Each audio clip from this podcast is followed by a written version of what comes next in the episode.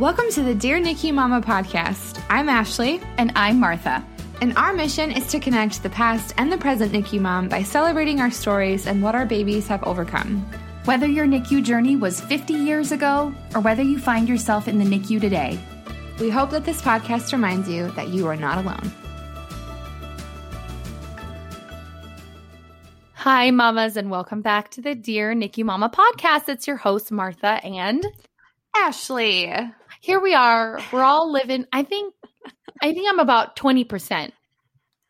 No other but, explanation needed. I'm at 20%. How about you? you? But you look like 100%. I'm seeing your picture on the oh, webcam. And girl, you're rocking that brick sweatshirt. Thank you. I'm wearing our Dear NICU Mama. Um, eh, which one is this one this? Be proud of who you've become. Be proud of who you've become. We'll yep. link it in the show notes. Yep. Yep. and I want everybody here to know that my hormonal acne is clearing up. Praise I know everybody was God. wondering about that. We all were wondering. So no more pimple patches? Well, now for like this week. Oh, okay, I think yeah. you posted about it recently, but like that thing about when you're not trying to get pregnant, you don't want, you know what I mean? Yeah. But like still your body is like, hee hee, we're still having like you're still ovulating, ha ha ha ha, you know. yeah, what you gonna do this month? yeah, it's a real yeah. jork if you ask me. Um, anyway, well, friends, I, we're hope that you're getting through it. I can't believe we're we've got through this year of of uh, quarantining, and and it seems like there's maybe a rainbow coming up soon for everybody. So I hope so. And our rainbow today is our very special guest, Sarah Byron. Hello. You want to say hi? Hi. So, hi, Mama's. Everybody mamas, you know that uh, often we'll have the chance to interview um, past and present NICU mamas about their journeys, and and that's why we have Sarah on today. Um, she has a terrific story she's going to share about about her son Mason and her journey to get him here safely, and also we have the astute pleasure of having Sarah on our editorial team. Oh my gosh, it's an honor. It's my honor, please. we love having you on the team so much. We were so excited when you were like excited about it. And so we we just love having you on the team. You're so special to us. I love being a part of this team.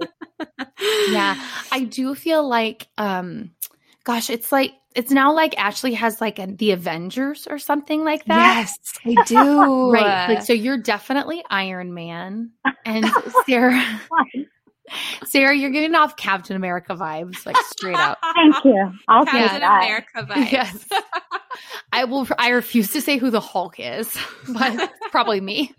Um, but I, I, all this to say is that it, there's such a great team, and you're mm-hmm. and Ashley is, and I are very particular about the individuals that we want to be representing Dear NICU Mama and out in the world. And so, um, it, uh, when Ashley said, I think this Sarah person is going to be a terrific fit, I knew that you were special.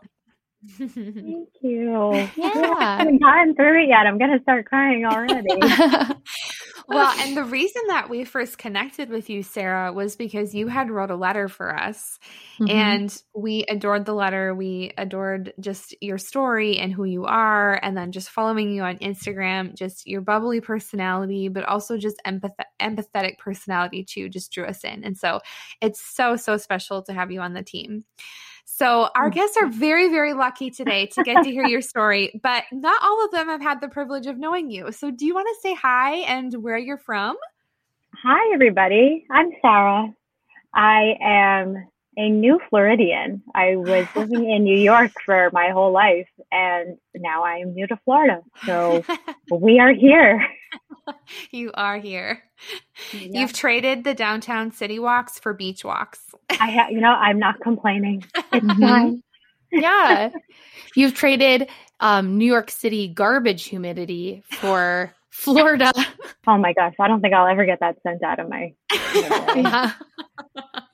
oh, oh man. Well, I think it always, as um, our dear friend uh, from The Sound of Music would say, it's best to start at the very beginning.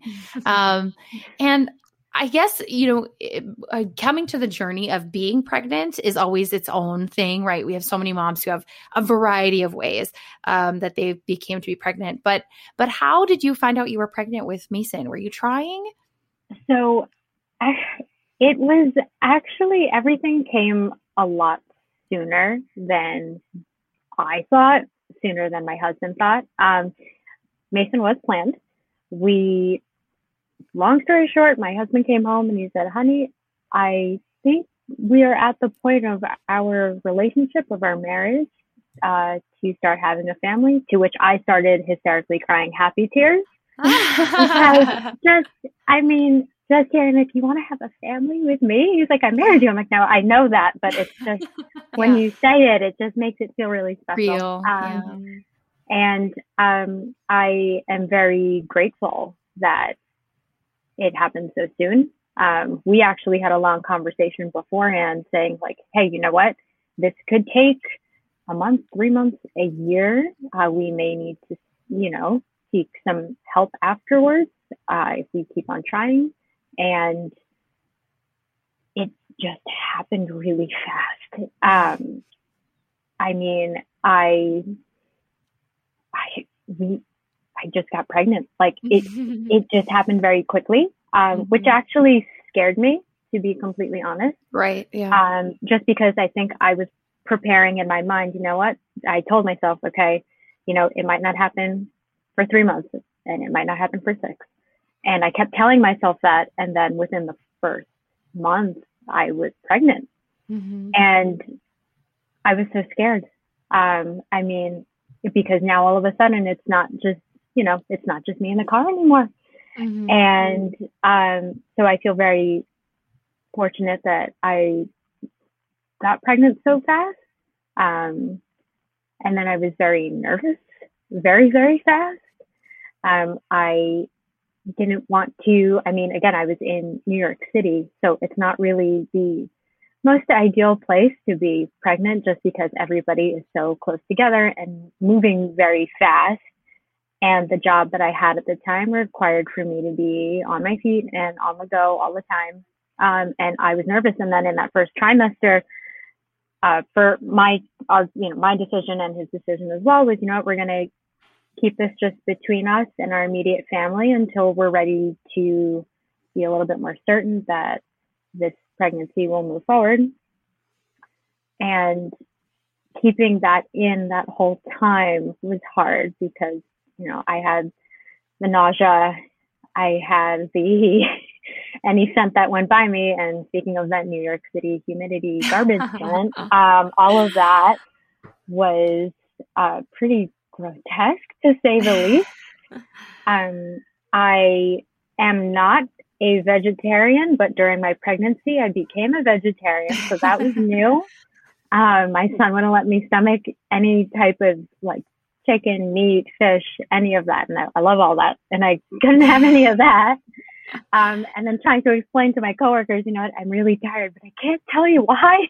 Mm. Or, you know, or like I'm running to the bathroom a few more times a day than usual. And I can't tell you why. It's a little hard. Uh, but again, I was really grateful for it because I knew that if I kept taking care of myself, kept just following what my body wanted, what my baby wanted, that I would have this baby at the end of the of the end of the road.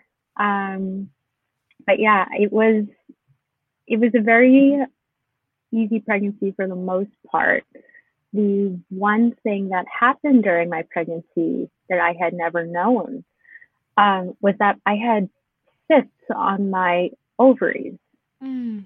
And I found this out during my very first uh, ultrasound um, at the like a fetal evaluation unit. Mm-hmm. And the doctor even looked at me and they go, Did you know that you have cysts on your ovaries? To which I, I'm a sap. Like I'm, I'm very emotional. I hit that my husband is the calm one in our relationship and I am a full on tropical storm. Um, so I start crying and of course my husband couldn't be there that day. Oh. So I'm sitting there crying alone. And then the doctor looks at me and he goes, well, he goes, and I, you know, looking back on it, I think to myself, you know, I didn't know any better, but at the same time, I wish that I had known about this uh, because the doctor then said, well, cysts, but we also need to get you, you need to get an MRI because they are tumors. So we want to make sure that, that they're benign or if they're not, we need to figure out what to do. So I'm like, first you're telling me there's cysts and then the word tumors. I am not a yeah. medical doctor. I have no medical Oh. healthcare professional, any any of that experience. So him throwing the word, all I heard was tumor, and I lost it. Right. Yeah, oh my yeah, of gosh. course. Awful. It was yeah. So then we had to go get the MRI. I had to see specialists, and basically by the time my second trimester, uh, my second yes, uh, trimester came, they said your sister's so large that they are on, they're actually past the point that your ovaries can twist. They are at the point now where they are weighing so down so hard on your ovaries. It is as if you have two oranges sitting on your ovaries. And I go, and of course, I put the blame on myself. How could I have not known this? Hmm. And they said, well, you would have only known if you had been in such sharp pains during your menstrual cycle, which, you know, I would have my pain, I would have my cramps and things like that. But I was like, ah, I'm okay. I'm okay. I didn't know this whole time. Apparently, these cysts have been growing for years. They said, Mhm. from the looks and the size of these, you've had these since you were young, like a child Oh my gosh. and sometimes they can spike apparently during pregnancy. They said we'll never know. You would only know if you had gotten an ultrasound prior to this. And I said I've never gotten an ultrasound until I've been pregnant, so Yeah, I I don't know. So then they said, well, there's two options. We can operate on you while you're pregnant, Oh my gosh. Ugh. or you can wait it out and have them either removed if you need a C-section for delivery, or you can get them removed after your son is born. But you'll have to wait for your body to heal a little bit and then come back for surgery. Mm. So I'm sitting there being like, so I either operate on my body, right? I have an operation now when I'm still pregnant, Mm. To which they said they would have to go around the womb where. Mason was and try and drain them. But if they Ugh. birth, then they have to do a whole clean out. Oh Um, gosh. and I was really scared. And uh, we saw a couple of specialists because, in personally, I always am a strong believer in second opinions. Um, and both of them, though, said both doctors said, you know, if you're not feeling the symptoms, which are this like insanely sharp pains um, to the point that you can't stand, or that you're you're just it's it's beyond uh, what you can with, uh, withstand you can wait, but understand that the risk here is that if they burst while you're pregnant, you can get an infection, your baby can get an infection. Ugh. So I'm like, okay, so while everybody is, which I, I was very happy during my pregnancy, I, aside from that, I loved being pregnant. I loved, Mhm. I embraced my pregnancy. I enjoyed it and I'm, I'm very thankful for that. Um, but there was always that little note in the back of my head and the worry all the time of that at any time Yeah. birth.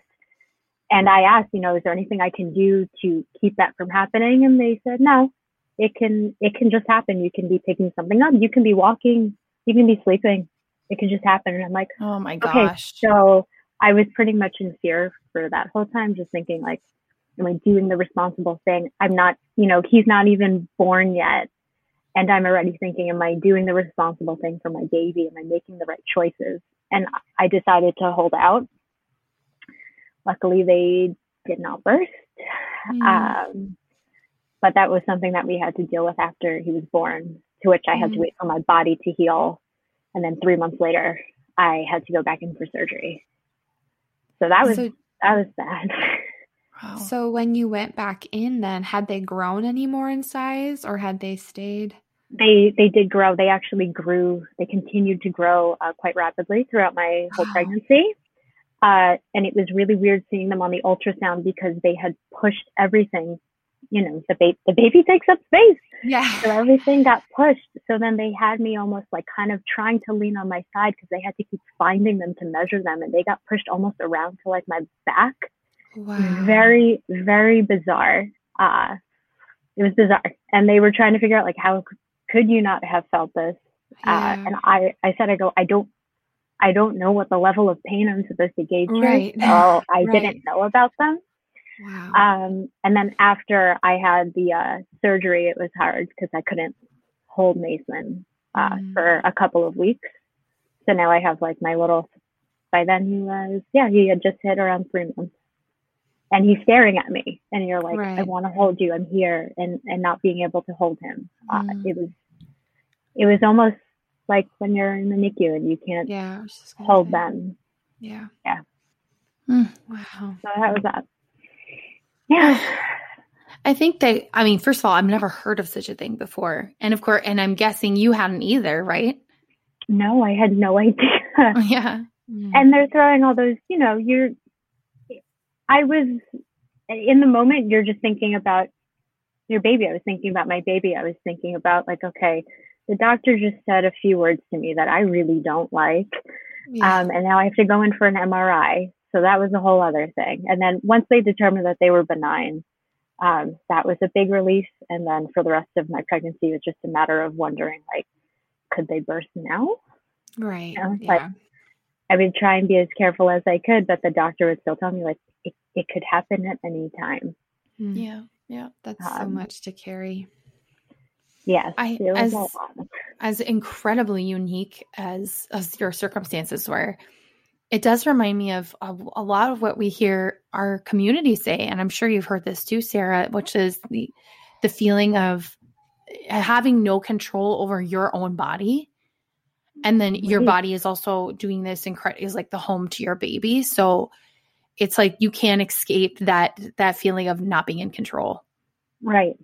And Yeah. people, and it was it was tough too because people, you know, who didn't know because I didn't tell a lot of people about it, just because like you don't want to get into it, like you don't sure want to yeah have to be like I don't want to seem like I'm complaining about my pregnancy. I don't want to seem like I'm that complaining pregnant woman. And at the Mhm. same time, I'm thinking about it. I'm like, well, but these things happen. yeah And, you know, people come up, would come up to me when I was pregnant and they would say things like, oh, you look great. Wow, you're carrying so well. And inside, I'm just like, please go away. I'm having a panic right now and I'm nervous all the time. I wasn't sleeping at Mhm. all. Mason was very active at night, as I, I hear a lot of babies are. He is my one and only. Um, so, but uh, I mean, it was that fear yeah all the time. so this was your experience as you were going through it sounds like you were seeing a lot of specialists too like the entire time Yes. So I had to go in for more ultrasounds than I guess the I'm using quotes here normal uh, pregnancy, um, just because they had to monitor the growth of them. If they had gotten too big, and if they thought, hey, they're taking up some real estate that your baby needs, then they will have to come out. Or if we're noticing that maybe your ovaries are starting to twist and it was crazy that I had gotten past the risk of them twisting to the point of them basically saying like, you're not having the right amount of fluid uh, flowing through and everything going through your ovaries that needs to be. So I'm like, okay, so they, they were always going through and every time, you know, it was disheartening to hear after each visit, like, oh, they have grown a little bit more. And you're wondering like, well, is there something I can take to help? But they're like, well, we have to be careful because you're pregnant. And I'm like, okay, well, okay, so I can't take anything.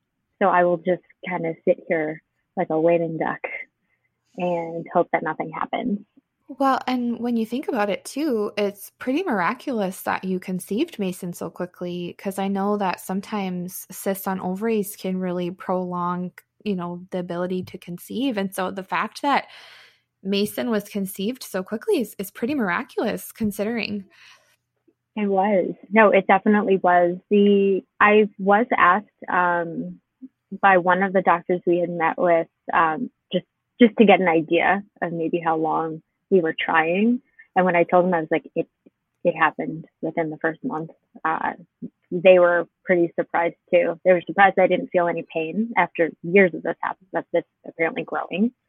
Hmm. Uh, they were surprised that I uh, was became pregnant so fast. Mm-hmm. yeah So it comes to his delivery day, and you'd had months and months and months of just kind of waiting, worrying, hoping. And so, how was his delivery when he arrived into the world? It was completely unexpected. I was at what I thought would have been my last ultrasound it, before he was born. I, I said to my husband, "You need to be there. You have to be at this ultrasound because the next time uh, is when Mason should be physically in our arms." And it turns out it happened to be that same uh, within the next 24 hours of that day. We were not expecting that at all. My husband had his, uh, he was in his work clothes. He was going to go straight to the office afterwards. I had my little tiny purse with me because I was planning on just like going home after that. And I, it was our wedding anniversary. oh my goodness. So, so my, I bet you were so such a beautiful bride. I Okay. Oh my God. yeah, Sarah, you're so pretty. We're like Ashley, just, like, let's- staring at you. Can we put can we post um Sarah's wedding pictures in the my description of God. the podcast? Yes, we can. my hair was much longer then, but um, thank you. Uh, but it was it was our wedding anniversary, and we don't. Um, my husband and I don't really like to like really super splurge on anything, especially when you're preparing to have a child. right. Um, so you're kind of just like everybody's trying, you know, we're trying to save. Uh, but for our wedding anniversary, we're always like, let's just have a really nice dinner, and then that's it. Um, so he actually had brought like a separate, like, like a fancy like dinner clothes and like a garment bag with him, and then he had his like work bag, and I had my little purse, and I was planning on going home and you know planning out a nice outfit for my anniversary, and uh, it did not go that way. Um, so during the ultrasound, you know, she there the um, tech was measuring my ovaries, and then I'm, I I'm thinking to myself, okay, she's measuring those, and then she started measuring the cysts, and I'm waiting to hear about how much they've grown, and she doesn't say anything, and I'm kind of like, oh, that's kind of weird. Maybe she'll just tell me at the end. And she kind of has like a very like pensive look on her face and I'm watching her and I'm looking at the monitor. And again, you know, I'm kind of like, okay, I kind of know what the colors mean, but I don't really know like what the le- where should I be concerned because she got very quiet. Hmm. Um, and then she kind of she just looks at me. She goes, "Have you been drinking a lot of water?" Oh. And I I looked at her and I I go, I yes, I it's it is now August. I have been drinking more water than I ever have in my life because I'm pregnant and it's summer in the city. And she goes, I'll be right back. And before she leaves, my husband looks at her and he goes, Wait, wait, wait. He goes, No, no. He goes, What's going on? And she looks, she goes, There's there there's no fluid. Um, Mm. and she goes, I need to get a doctor right away. She may have the baby today. Oh my gosh. And I'm just laying there with like, you know, the, the jelly on my belly. And I'm like, uh, and I, I was, I was speechless. And the doctor comes in and he's looking, he goes, so we need to get you on a, a fetal monitor. Uh, your baby is basically swimming in close to nothing Wow. which is not good. Um, he goes, has did he and he, you know, did a check and he goes, your water hasn't broken. I go, no, I don't also know what that would feel like. It's my first pregnancy. And I go, and now I'm starting to get nervous. So I'm like, okay, what, so what am I doing? And he goes, we're just going to bring you over to this other area. You're going to get a fetal monitor and we're just going to see, uh, because there's a, you know, there's a chance that your baby could be, uh, in distress. And I said, okay. So my husband goes to the waiting area. And on the way over, um, the doctor had asked, you know, have you been leaking? And I go, well, I'm pregnant. Isn't that like kind of a thing that just happens? Like, I don't, I don't know. Like, honestly, and it's, I'll be real about it. It's kind of like you sneeze, little Yeah. something comes out and you're kind of like, right. I don't know. Yeah. Right. Uh, so, you know, you cough, like something happens. So I'm like, I don't, I don't know. Mhm. Um, but apparently I had been. And I go, I get the fetal monitor on and I was shaking. I remember I was sitting in the chair and I was just shaking because I had never been in that room before.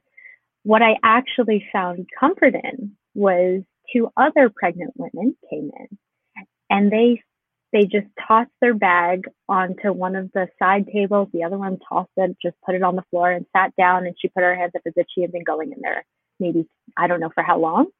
Mm-hmm. But it brought me comfort to see how comfortable they were and how, you know, they addressed the woman that was putting the monitors on by her first name, like they had known her. Mm-hmm. So in my head, it kind of gave me a little bit more comfort of like, okay, so I'm in good hands, mm-hmm. I think, but I still don't know what's going on.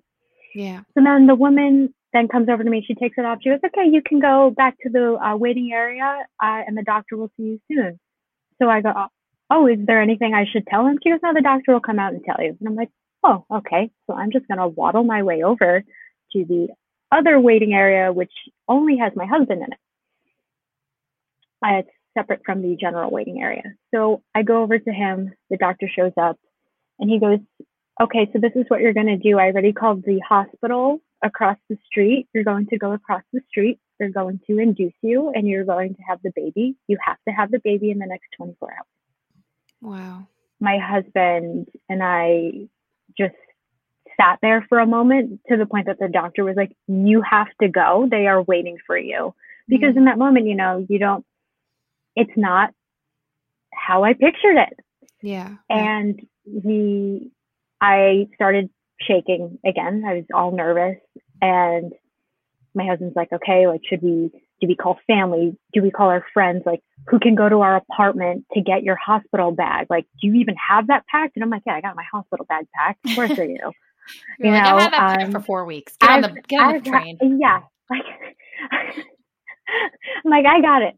Don't worry. I even had his stuff. I had like his stuff in a separate duffel bag. I was like, I got you, don't worry. um, and at this point, I was 30, 37 weeks. Um, so Mason was due, his due date was for August 15th. And at this time, it was August 2nd. So I go across the street to the hospital. We walk in. Security guard doesn't even stop us because Brett, my husband Brett, just points like like, crazy points at, at my belly, like yeah. this is happening. And he lets us go. We go up, and I'm sitting now in the in triage, just waiting to be assigned to labor and delivery room.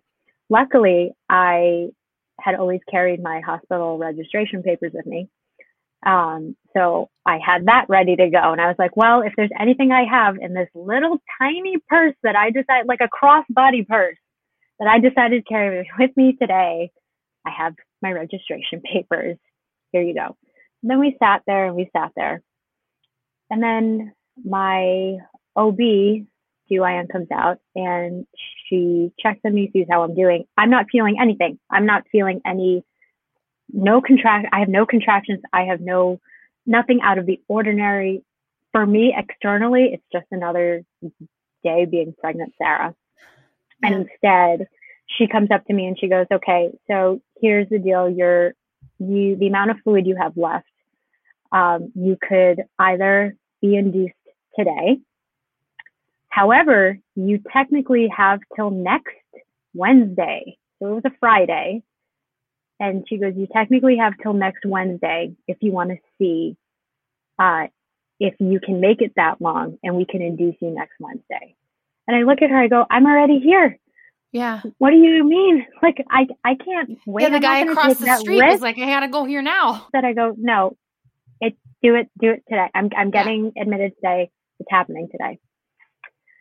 And while I'm waiting, you know, Brett's checking on me and he's like, Do you, do you have any pains? Is there anything going on? Does does the baby have the baby you know, those have those flutters stopped?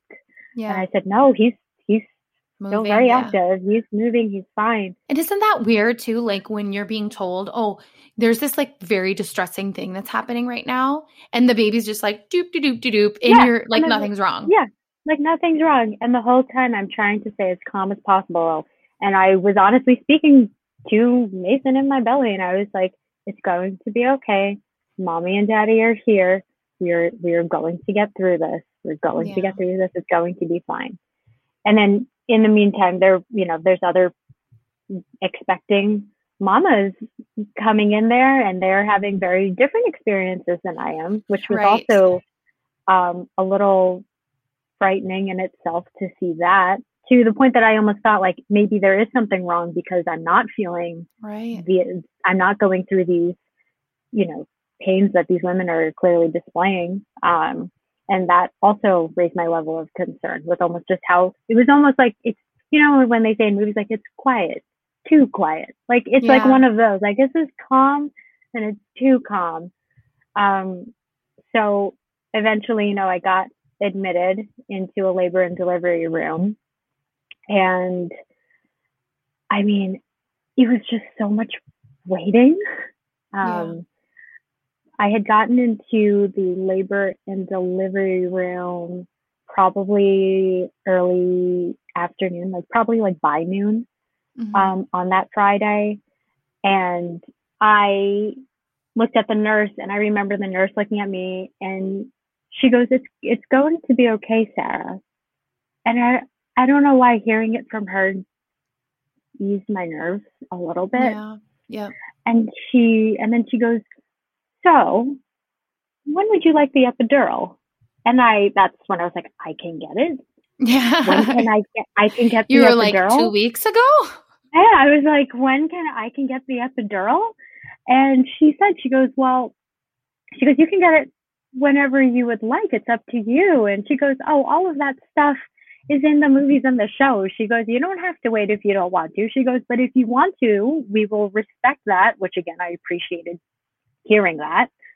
Um, and I decided I was like, I don't, I just, just give me the epidural. I was like, I don't want to, I'm, I'm honest personally, I'm not very good with needles.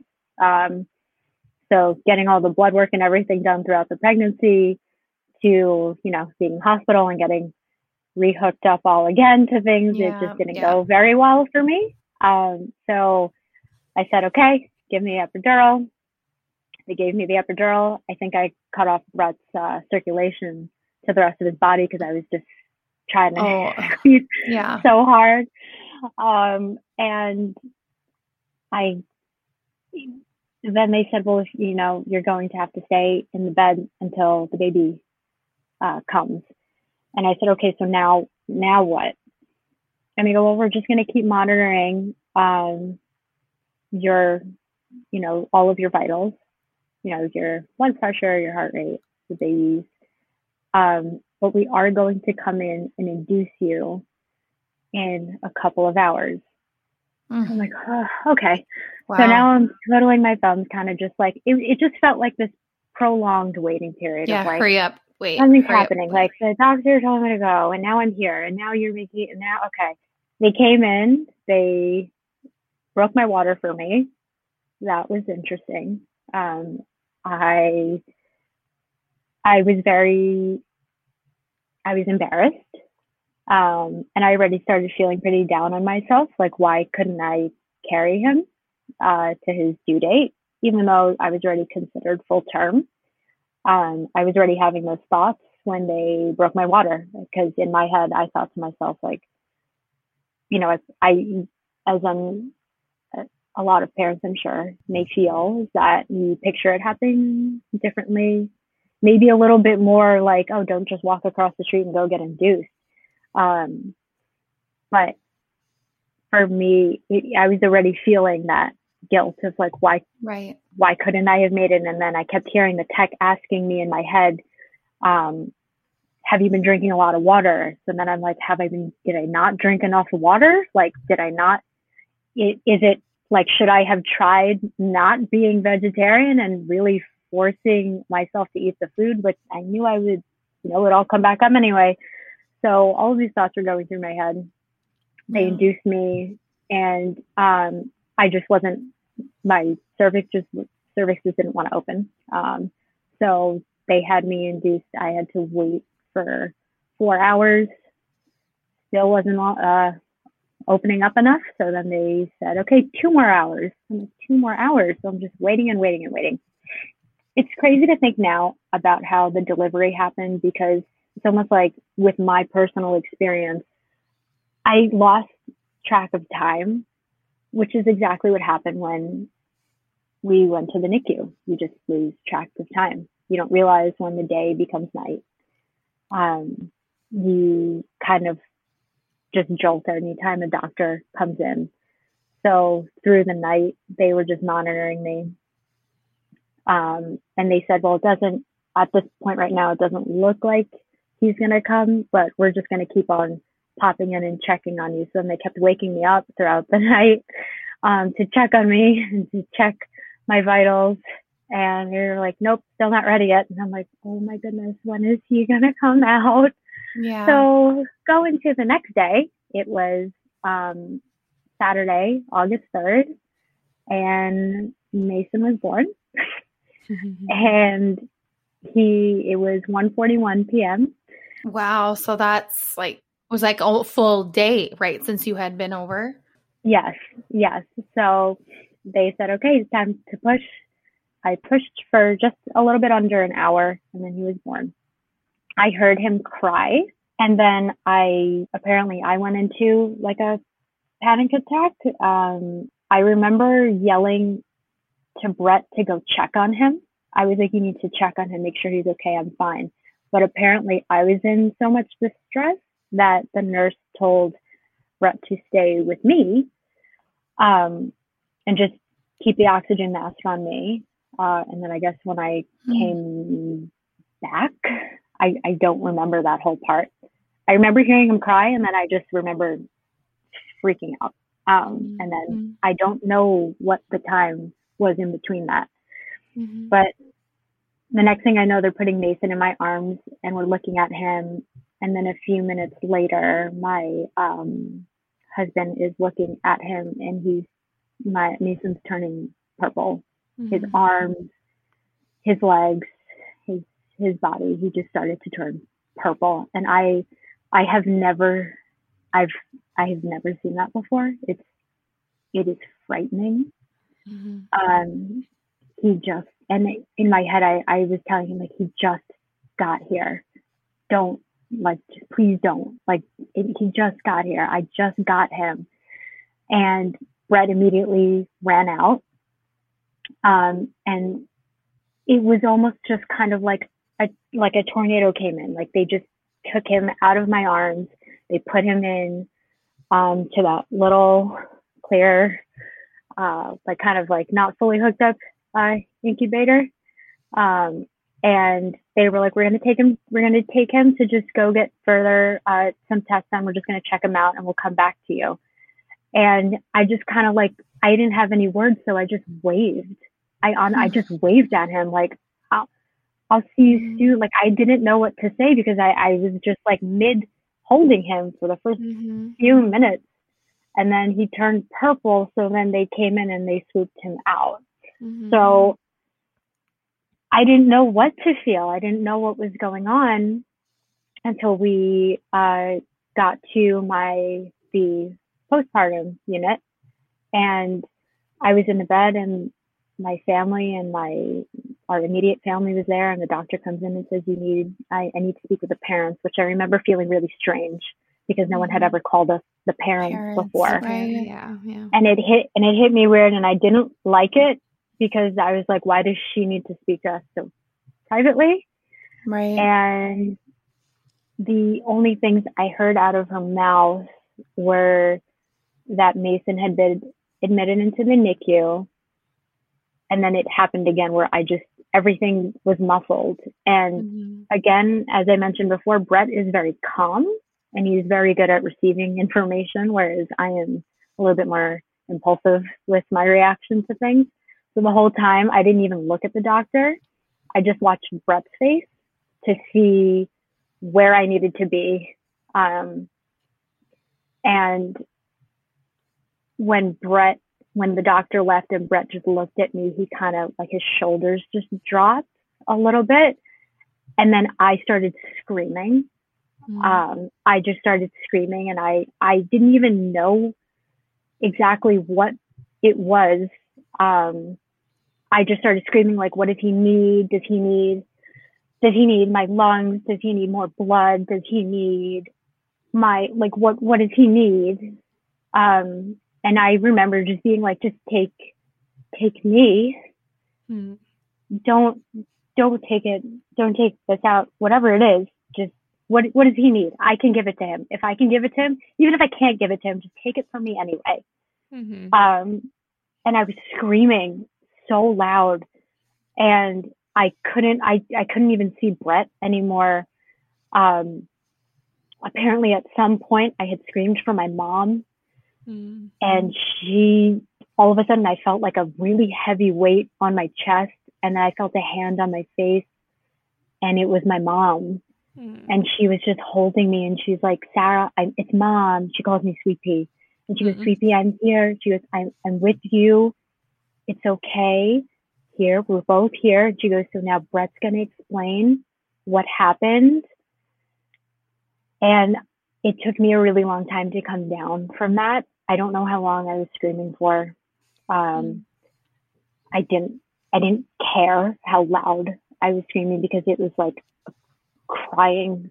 It was just crying. Mm-hmm. Um, and Brett had told me that uh, while Mason had cried at birth, his lungs didn't inflate. So they stayed the size of raisins. And mm-hmm. I thought to myself, how is that possible? That can't be right. Mm-hmm. I'm I'm a full term I'm full term. How could his lungs not have developed? Mm-hmm. And they they said they go this it, it was it's hard because you know you don't want to be upset with the people that are are taking care of your your baby of your warrior but you're just you're in that moment of like but give me answers. It's going back to that feeling of like i just want answers. Mm-hmm. you know i i want to know if there's something i could have done during yeah. my pregnancy to help him build his lungs. And they said it's the it happens. This happens. And sure enough um, i stayed in the room and i tried getting as much colostrum that i could get for him um, and it wasn't until later that night that brett came over and asked me um, do you want to go see mason and i was I, it was an immediate yes. And I mean, I remember the nurse coming in and sitting me in my chair, in my wheelchair. And I remember her putting her hand on my shoulder and she's like, We're going to take you to your son. He's he's in the NICU. And I just like hearing the word the NICU, I was like, it seems so foreign to me. Mm-hmm. Like I don't I I still don't I remember being like, I don't know where I'm going. That sounds like such a faraway place. Like he, I had that constant thought of like, that he should be here. He should be in a little, like, that little clear crib that they bring in that I've seen, that I've seen from my family, from my, from my friends, like just seeing that he's next to me and he wasn't there. Mm-hmm. And then being wheeled in, I wanted to just jump out of my chair to just hold him. But then I, it, that realization hit me that I, I couldn't. He was mm-hmm in the incubator. Um, he had a feeding tube.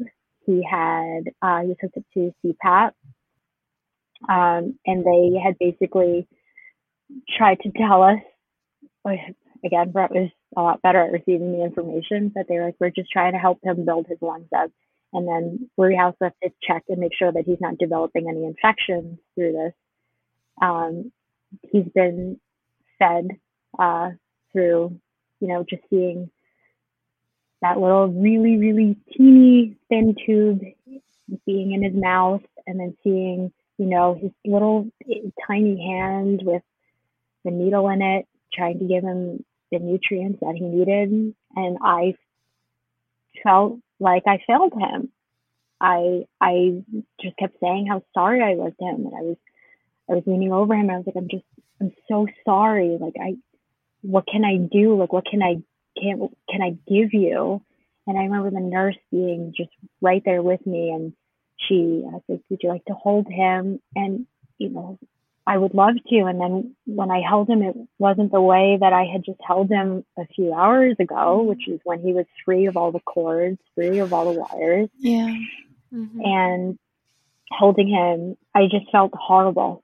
I, I was like, this is not this is not how it was supposed to be, Mason. And I just kept telling him that um that I I told him I said this this had to be this is mommy's fault. Um I didn't want him to feel even though he was just born, I didn't want him to feel that anything was his fault. Mm-hmm. Um, and so I told him, I said, I'm, I'll carry this. This is, this is me. Um, and I'm so sorry. Uh, and it was really hard. And then putting him, not, I couldn't put him when the nurse had to come over and take him out of my arms. That was so, that was really hard because I couldn't even lay my own baby back down yeah. into a bassinet. Um, I couldn't do any of those things. Um, and that I, the fact that I had to walk away from him or be wheeled away from him yeah. was so difficult. Um, and I had asked, you know, can I sleep next to him? Can I just stay here? And they had, they, you, you forget, you forget that you you you just had a baby. Like your body yeah, is also going right, through. Right. Yeah. Your body is going through its own level of trauma. Yeah. So on top of your body going through a physical trauma of giving birth to a child, and now you have this new trauma entering um, that you have no control over, mm-hmm. and you're being taken away from someone that you've carried for for me it was 37 weeks um, it's heartbreaking. It's yeah. heartbreaking. Yeah. And then for the rest of the week, so Mason was in the NICU for a week. Um, and I think the hardest day was being discharged without him, uh, being yeah. there with me. Um, that is something I think that a lot of people, uh, they don't talk about it. And it's hard for me to talk about it because I can it it brings me right back there. I know exactly where I was standing in the elevator and it was full of people and I felt alone. You know, Brett was standing with me and there's all these people in there and I felt completely alone. Um, we didn't have him with us. Mm-hmm. We didn't have Mason wasn't in the little baby carrier. They didn't no one was there to greet us when we left. We didn't have like the family homecoming because right. he was in the NICU. Yeah. Um, and coming home, I remember going into our apartment and walking into the bedroom, and I was hovering over his empty bassinet, and I just kept mm. crying so hard the point was similar to how hard I was crying outside of the hospital. I, I mean, as soon as we stepped out of the hospital, I was hovering over on the sidewalk crying as we were waiting for an Uber to pick us up. Mm-hmm. Yeah. Um, and waiting for the car to pick us up, I cried the whole way home. And then I held it together walking through a lobby. And as soon as we got in, I saw the empty bassinet and I lost it all over again to the point that you feel like you're going to get sick. Yeah. Because you're crying so hard. And I just kept on crying and crying and crying. And it never, I, I don't know if I stopped. Like I remember waking up the next morning and being like, all right, we've got to get it together. We're going to see Mason. We set up a schedule. And for the rest of the week, we had a schedule that I would do all of my pumping uh, in the mornings at home. Brett would go to the NICU and be with him as soon as the sun came up. And that was our plan. And I would come join them when I was done. Um, but waking up every day and seeing an empty ba- bassinet mm-hmm. next to my bed where he should have been, it was almost just reminding me of mm-hmm. feeling that guilt and that feeling like I failed him. Yeah. Um, because you carry that on you. Um, and, you know, he developed jaundice. So we came back one day and he looked like he was sunbathing. And I didn't know what I didn't know what was going on, so I freaked right. out. And the nurse came running over and she's like, "It's okay, Sarah. He's he's he, he he's okay. He's okay." And I was like, "Is it like what what is jaundice? What does that mean?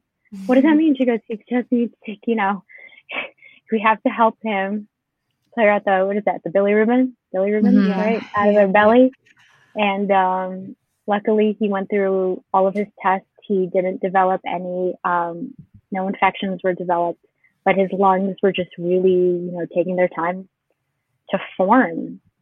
Um, the first time they took him off the uh, CPAP machine, I was freaking out again because they said, well, you know, we're going to try and see how he does, but if he needs to go back in, uh, he's going to need, you, you won't be able to hold him as much as you usually do when you're here.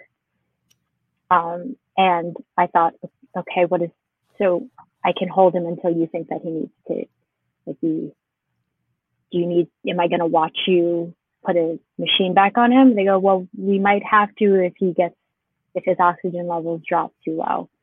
So I was like, okay, well, all right. So then I'd hold him for like 15, 20 minutes. And then the nurse would call him and say, I'm so sorry. I have to put him back in. And it's just like that happened throughout the day.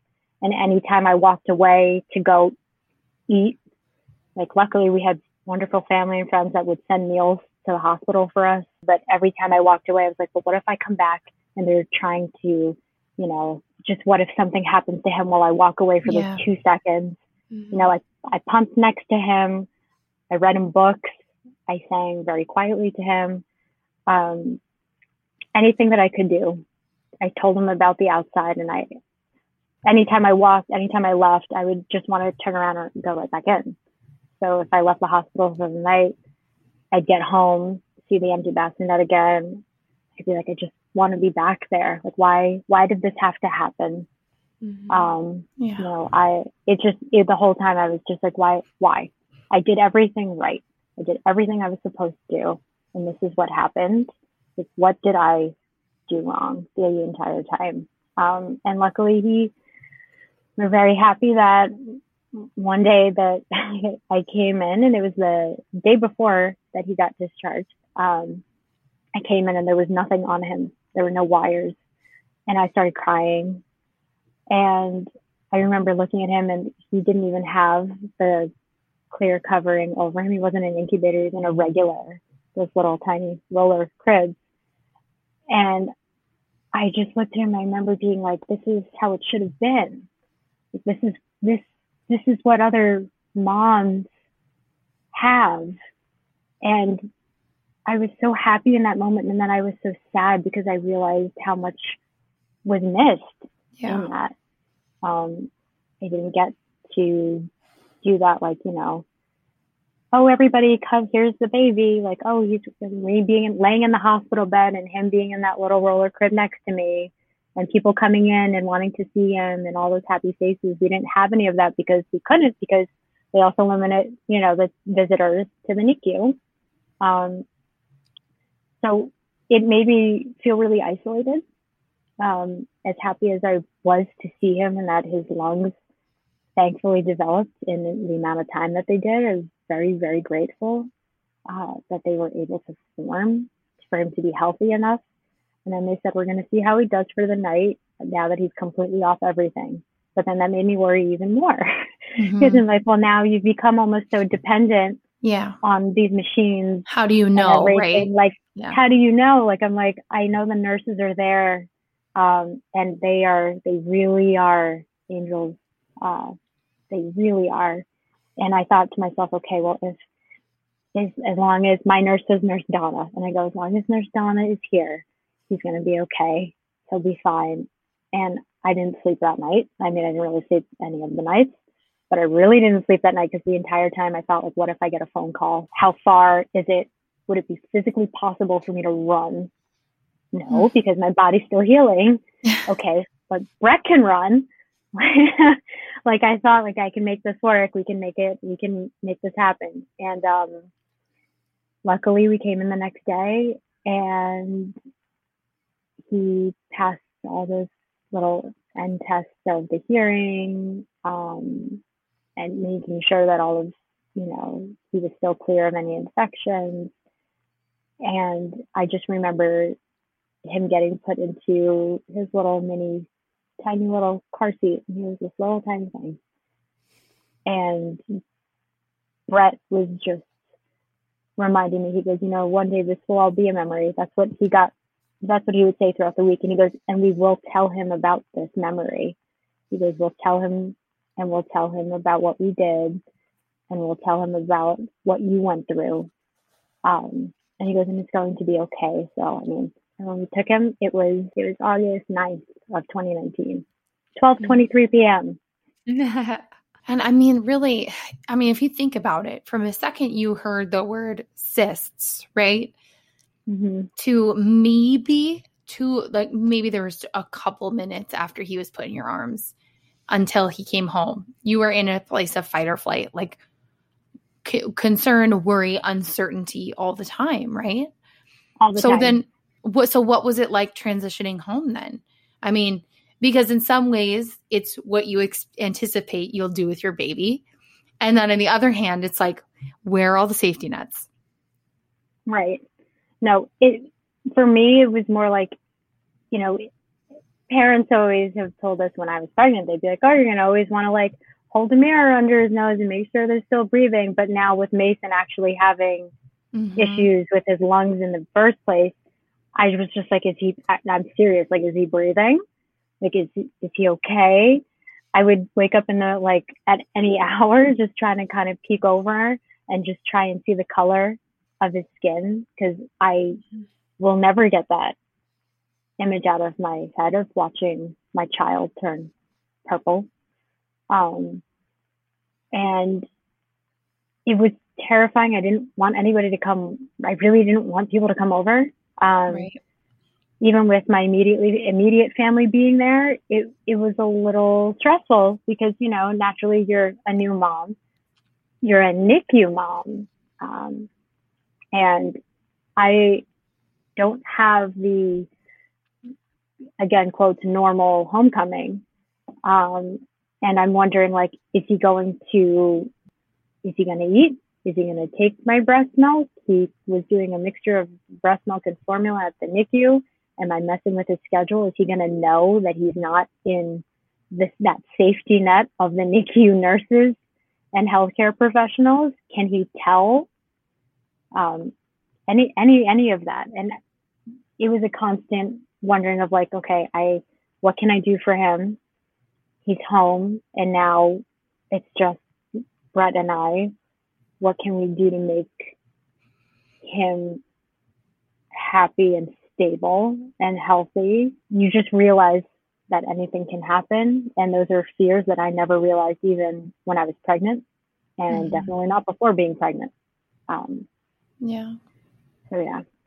And it was hard for people to understand. Yeah.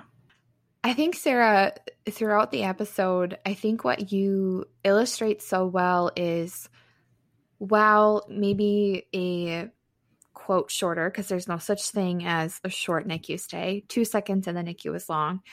You know, you illustrate so well that even a quote shorter stay and a longer NICU stay, they share this theme of the pain and agony of being separated from your child. And to somebody who's not a NICU mom, maybe on the outside, they look at it and they see, oh, you were only in there for a week. You know, like it must have not been that bad. Good thing you didn't have, you know, like some of those babies. And so I wonder, you know, how did did you feel understood? Did your trauma feel understood by those around you or did you ever feel dismissed by that at all? Dismissed at times. It was more like people would say things and they don't know. It's not it's not their fault. Right. You know, because if they don't have if they don't have children or if they don't have they if they've never had a NICU stay, um, right. they're not going to know those things. And it's hard to, to separate that because I'm, you know, I was already so angry with myself. So how do I not also put that on people who really just don't understand? Um, right. And it was yeah. difficult because people would say like, oh, well, he was only there for a week. He's fine. Mm-hmm. And I've actually realized that those are one of my trigger words is the word only.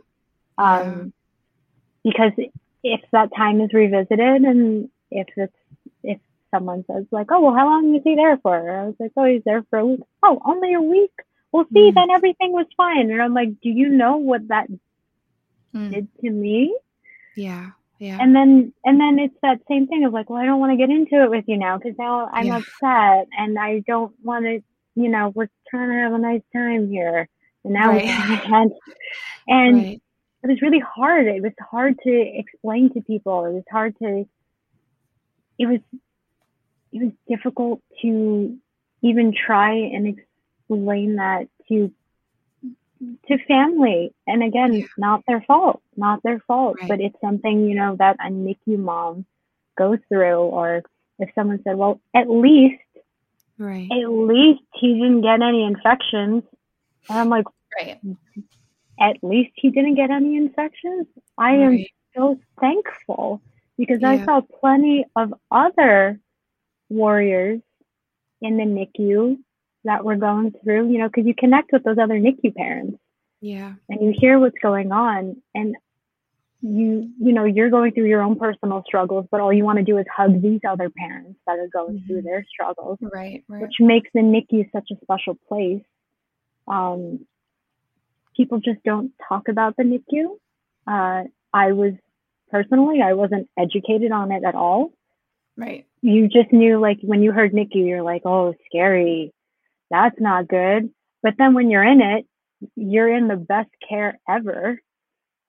So then you realize Yeah. really how how lucky you are that you are in the care of people who work in the NICU. But with people who don't understand and they just say things like, well, at least he's there for a week, or at least you were able to go see him every day and be next to him, or, well, if you think about it, and I'm Mm. like, oh, I As if have you've never thought, thought about it. I have, uh, I have definitely Right. thought every Right. second of every day when I was there and when I was not there, and every little part in between of me getting there and getting home. Um, I thought, oh, I thought, um, and it was it was difficult to let them understand that they were very like, well, you should be thankful that he's home. I'm like, you think that I'm not? and again, then you're trying to also manage, you know, you're you're still going through also all the the hormones, the postpartum hormones. Um, I was trying to figure things out if, you know, am I doing enough for him? Am I being Right. present enough for him? But at the same time, for me, I was for me, I was just exclusively pumping. Um, so I was pumping every two to three hours. Um, and it was more just kind of like, okay, make sure he's fed. And your body is your your body's in an adrenaline rush basically the whole time. But I did feel very misunderstood because it's almost kind of like, well, then you just pump and you feed them and then you change them. And I'm like, but you don't understand all of the pain that I'm going through trying to do each of these things Yeah. because I'm remembering, I know what I, I know where he could go back to. Mhm. Um, and while I'm thankful again to have the NICU, you don't really want to bring your baby back there. Um, I know that some some uh, people refer to it as toxic positivity, where it's like their intentions are good and it's meant to mean well, but it has that reverse effect on the person who's receiving it, to which they put that blame then on themselves Yeah. like, oh, I should be thankful. You're right. I should be thankful. Or, oh, you're right. It really was only this amount of time. Right. Right. And I'm like, and it, it, it took me a long time to try, and I still do work on that, um, to try and really wrap my head around the fact that it, it wasn't my fault. Was there an aha moment or where what were some of the things that helped you you know because i think that's a really really common as unique as all of our stories are that's a really common underline right? This is my Right. fault. This is my one job right, Uh, so what were some of the things that that helped you um, heal from that? Um, writing. I actually, um, writing, I decided, you know, one day I was just, I felt like I was losing my mind. Um, I felt really alone. Um, I didn't want to talk to any family or friends about it because they hadn't been through it. So in my head, I'm like, well, no one is going to understand. And I went online and I was looking for mom communities, which I love mom communities, but I was like, wait, but I need something more specific because none of them are, they're talking about, yes, we all have very different experiences and very challenging experiences, but this is very specific with the NICU. Um, and I was like, someone else has to be feeling this, feeling like this. Someone, there's somebody out there. And then I thought to myself, well, I could also be that somebody for someone. So I decided to start writing. Um, and I found that that's very healing for me. Um, I'm not usually very good at having a verbal conversation about Mason's NICU stay. um, I tend to eventually start breaking down. I mean, I know I started to do it before, but um, but it's really hard to explain to people that don't understand the NICU. Um, mm-hmm. And then when you start crying in front of them, they're just it kind of gets a little disconnected because you're like, oh, I'm really trying. I, it's so hard to revisit those days because it is just like it just happened. Right. Yeah. Um, so for me, it's really writing and just sharing and saying like, this is what happened to me. And I want you to know that, that you're going to be okay. It will take time. Everybody's on their own timeline. Um, but for me, just writing about it and sharing what happened to me and being as open as I possibly could be in my writing. Um, so that if another mom read it, that who was who was or is a NICU mama, that she would know that there is someone else out there. Um, and then I also found Dear NICU Mama. I found you two lovely ladies. and I started reading the letters. I start that's what I started doing. I started reading the letters um, on your website and I was like, "Oh my gosh. I'm these women get it. Like they exist." Mm. Yeah. Oh, that's really powerful. I know. I think that that's that's wise because um, you may or may not know this, but Ashley and I are verbal processors. so we love to talk what? about it. What? We were like, we're traumatized. Better start a podcast. um, so I love the idea though that like there is no one way to heal, and the idea is like that creativity can be in a mm-hmm. lot of different ways, right? You can take yeah. a lot of different forms and how that in itself can be a form of of healing. So the fact that you listen to your instinct, which which wasn't like, I want to re- I need to talk with a family member, which may be right for someone else, right? But you're saying, no, what I need to do is I need to process it in this way. That's very mm-hmm. wise. Mm-hmm. Yeah. And Dear NICU Mama has helped me in more ways that I could write about. Mm. Oh, so many ways.